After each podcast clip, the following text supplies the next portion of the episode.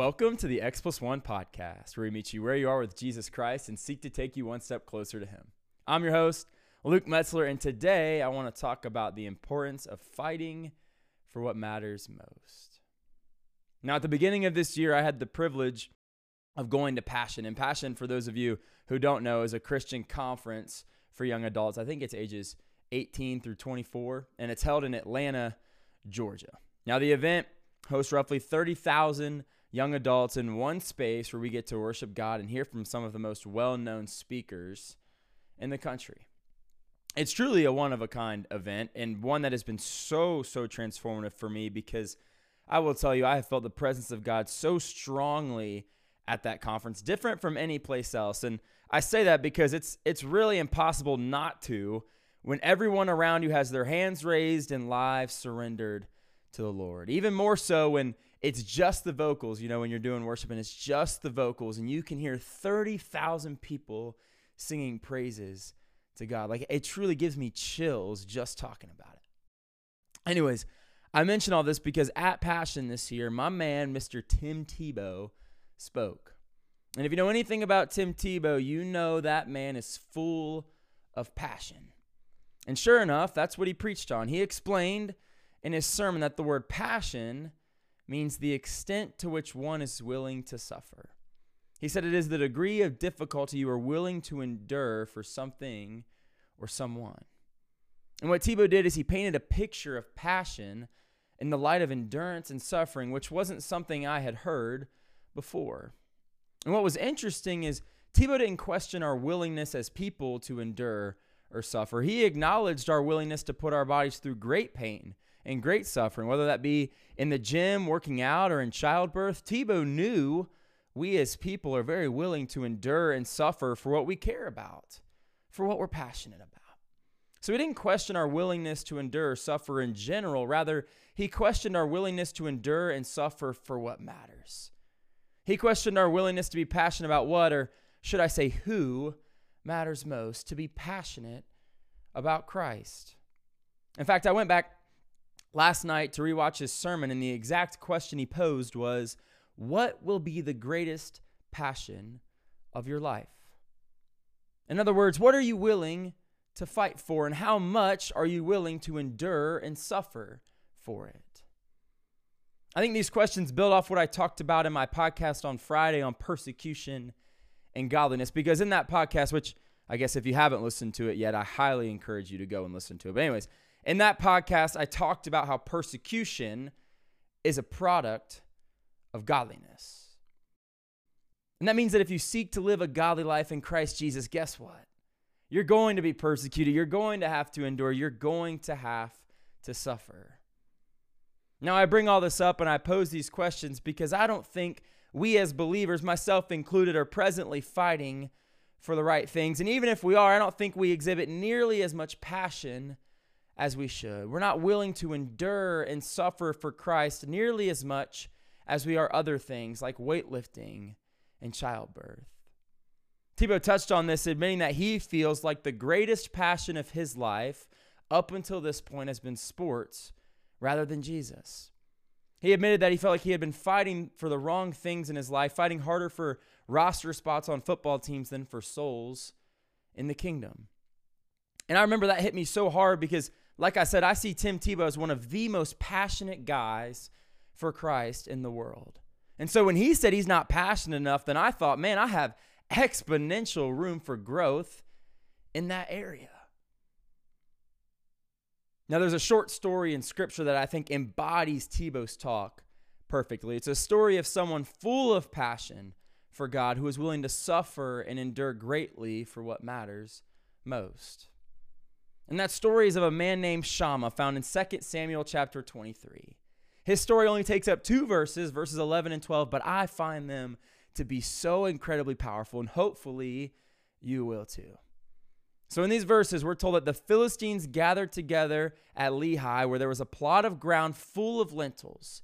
And the men, the men being the army of Israel, fled from the Philistines. They ran away. Verse 12 But Shammah took his stand in the midst of the plot and defended it and struck down the Philistines, and the Lord worked a great victory. So, you want to know why I love this story? I love it because Shammah was a man who was willing to fight for what mattered. And he was willing to go so far as to die for it. And you know what that was? That was a stinking bean patch. Lentils in those verses are beans, people, beans. For some reason, this man Shammah, though all his fellow soldiers in the Israelite army fled, was willing to take a stand in the middle. Hear that, the middle of a bean patch, a bean patch by himself against a whole army and defend it. That's crazy. Now you ask why? Why defend a bean patch? Why risk your life for that? Why did it matter? Why was it important? Well, it was God's. That's why it was His. See, Shammah wasn't fighting for the beans in the patch necessarily, he was fighting for the owner of the beans. He was fighting for the Lord's land. That's what mattered most. It didn't matter how small or unimportant the land may have seemed, Shammah was willing to fight and die for a stinking bean patch, and he was willing to do so because it was God's. Now, I'm sure his fellow soldiers felt like he, is, he was foolish, like he was on some suicide mission. I mean, this guy took on a whole army over a bean patch, people. Like, I, I'm sorry, but you truly are crazy. Or should I say passionate?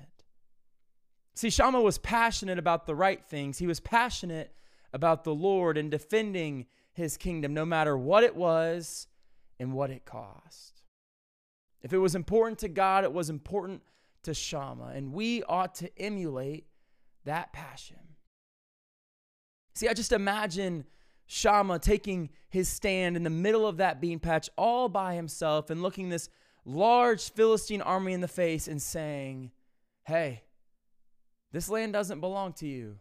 These are the Lord's beans, baby.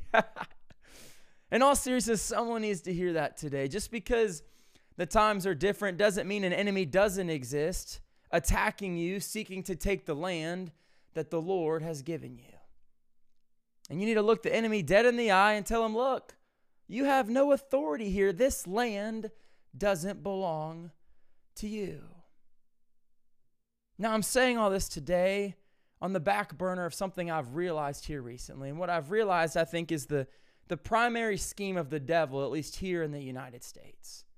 I put myself in his shoes and I thought, man, if I wanted to destroy society, which Satan does, I'd go after the biggest institutions of it.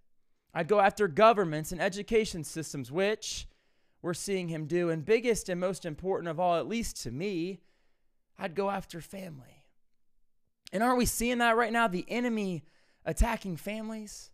Families are broken everywhere. Marriages are just awful. So many ending in divorce. And that's whether you're Christian or not. And since marriages are so weak, families are so weak, which has resulted in the most lost and rebellious generation of kids that we've ever seen. And since there's no one walking with them, encouraging them, and reminding them who they are in Christ, we are seeing more and more kids choose to change their identity and their God given sexuality altogether because they're lost and broken, and their parents are lost and broken. Point is, the institution of the family is just so, so broken and lost. It's being destroyed as I speak. And if the family's broken, everything that comes from it is broken, which is why I think our culture is so, so broken. And all of this is because the enemy has done his due diligence in seeking to destroy the institution of family. But I'll tell you, that is something I'm willing to fight for and fighting for right now. I will suffer greatly and endure so much to fight for God's image and institution of family. And we all need to do that in some way. Some of you married folks listening right now need to stand together in the midst of the marriage being patched and tell the enemy that your marriage doesn't belong to him. You need to stop fighting against each other and resume fighting for each other. And somebody else needs to take their stand in the midst of the education being patch and tell the enemy, hey, this land doesn't belong to you. No longer am I going to tolerate you encouraging these four, five, six year old kids to change their God given sexuality and engage in sinful acts. Absolutely not. This land does not belong to you. And somebody needs to take their stand in the midst of their job, their friendships, whatever it might be, and declare today that this land is God's. This bean patch is His. It's His. And because it's His, we, I, will fight for that. Again, that's why I'm so passionate about people and about family because that's God's creation. We're all made in his, in his image. We're, we're all sons and daughters of the Most High God. So I will fight for that. I will fight for him. I will endure and suffer great lengths for God's people. God has a specific design for us, for family, for relationship, and I will fight for that. So, right now, I'd say that's my bean patch fighting for people and for family, fighting against culture. Now, yours might be different in, in some ways, but we all have a bean patch to fight for. The enemy is far too active in America for you not to have one. So I ask you again what are you willing to fight for? And how much are you willing to endure and suffer for it?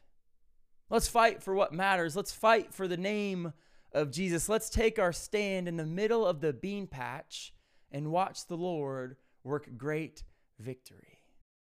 And let us pray for greater courage and greater strength to endure and suffer far more than we are right now for his sake.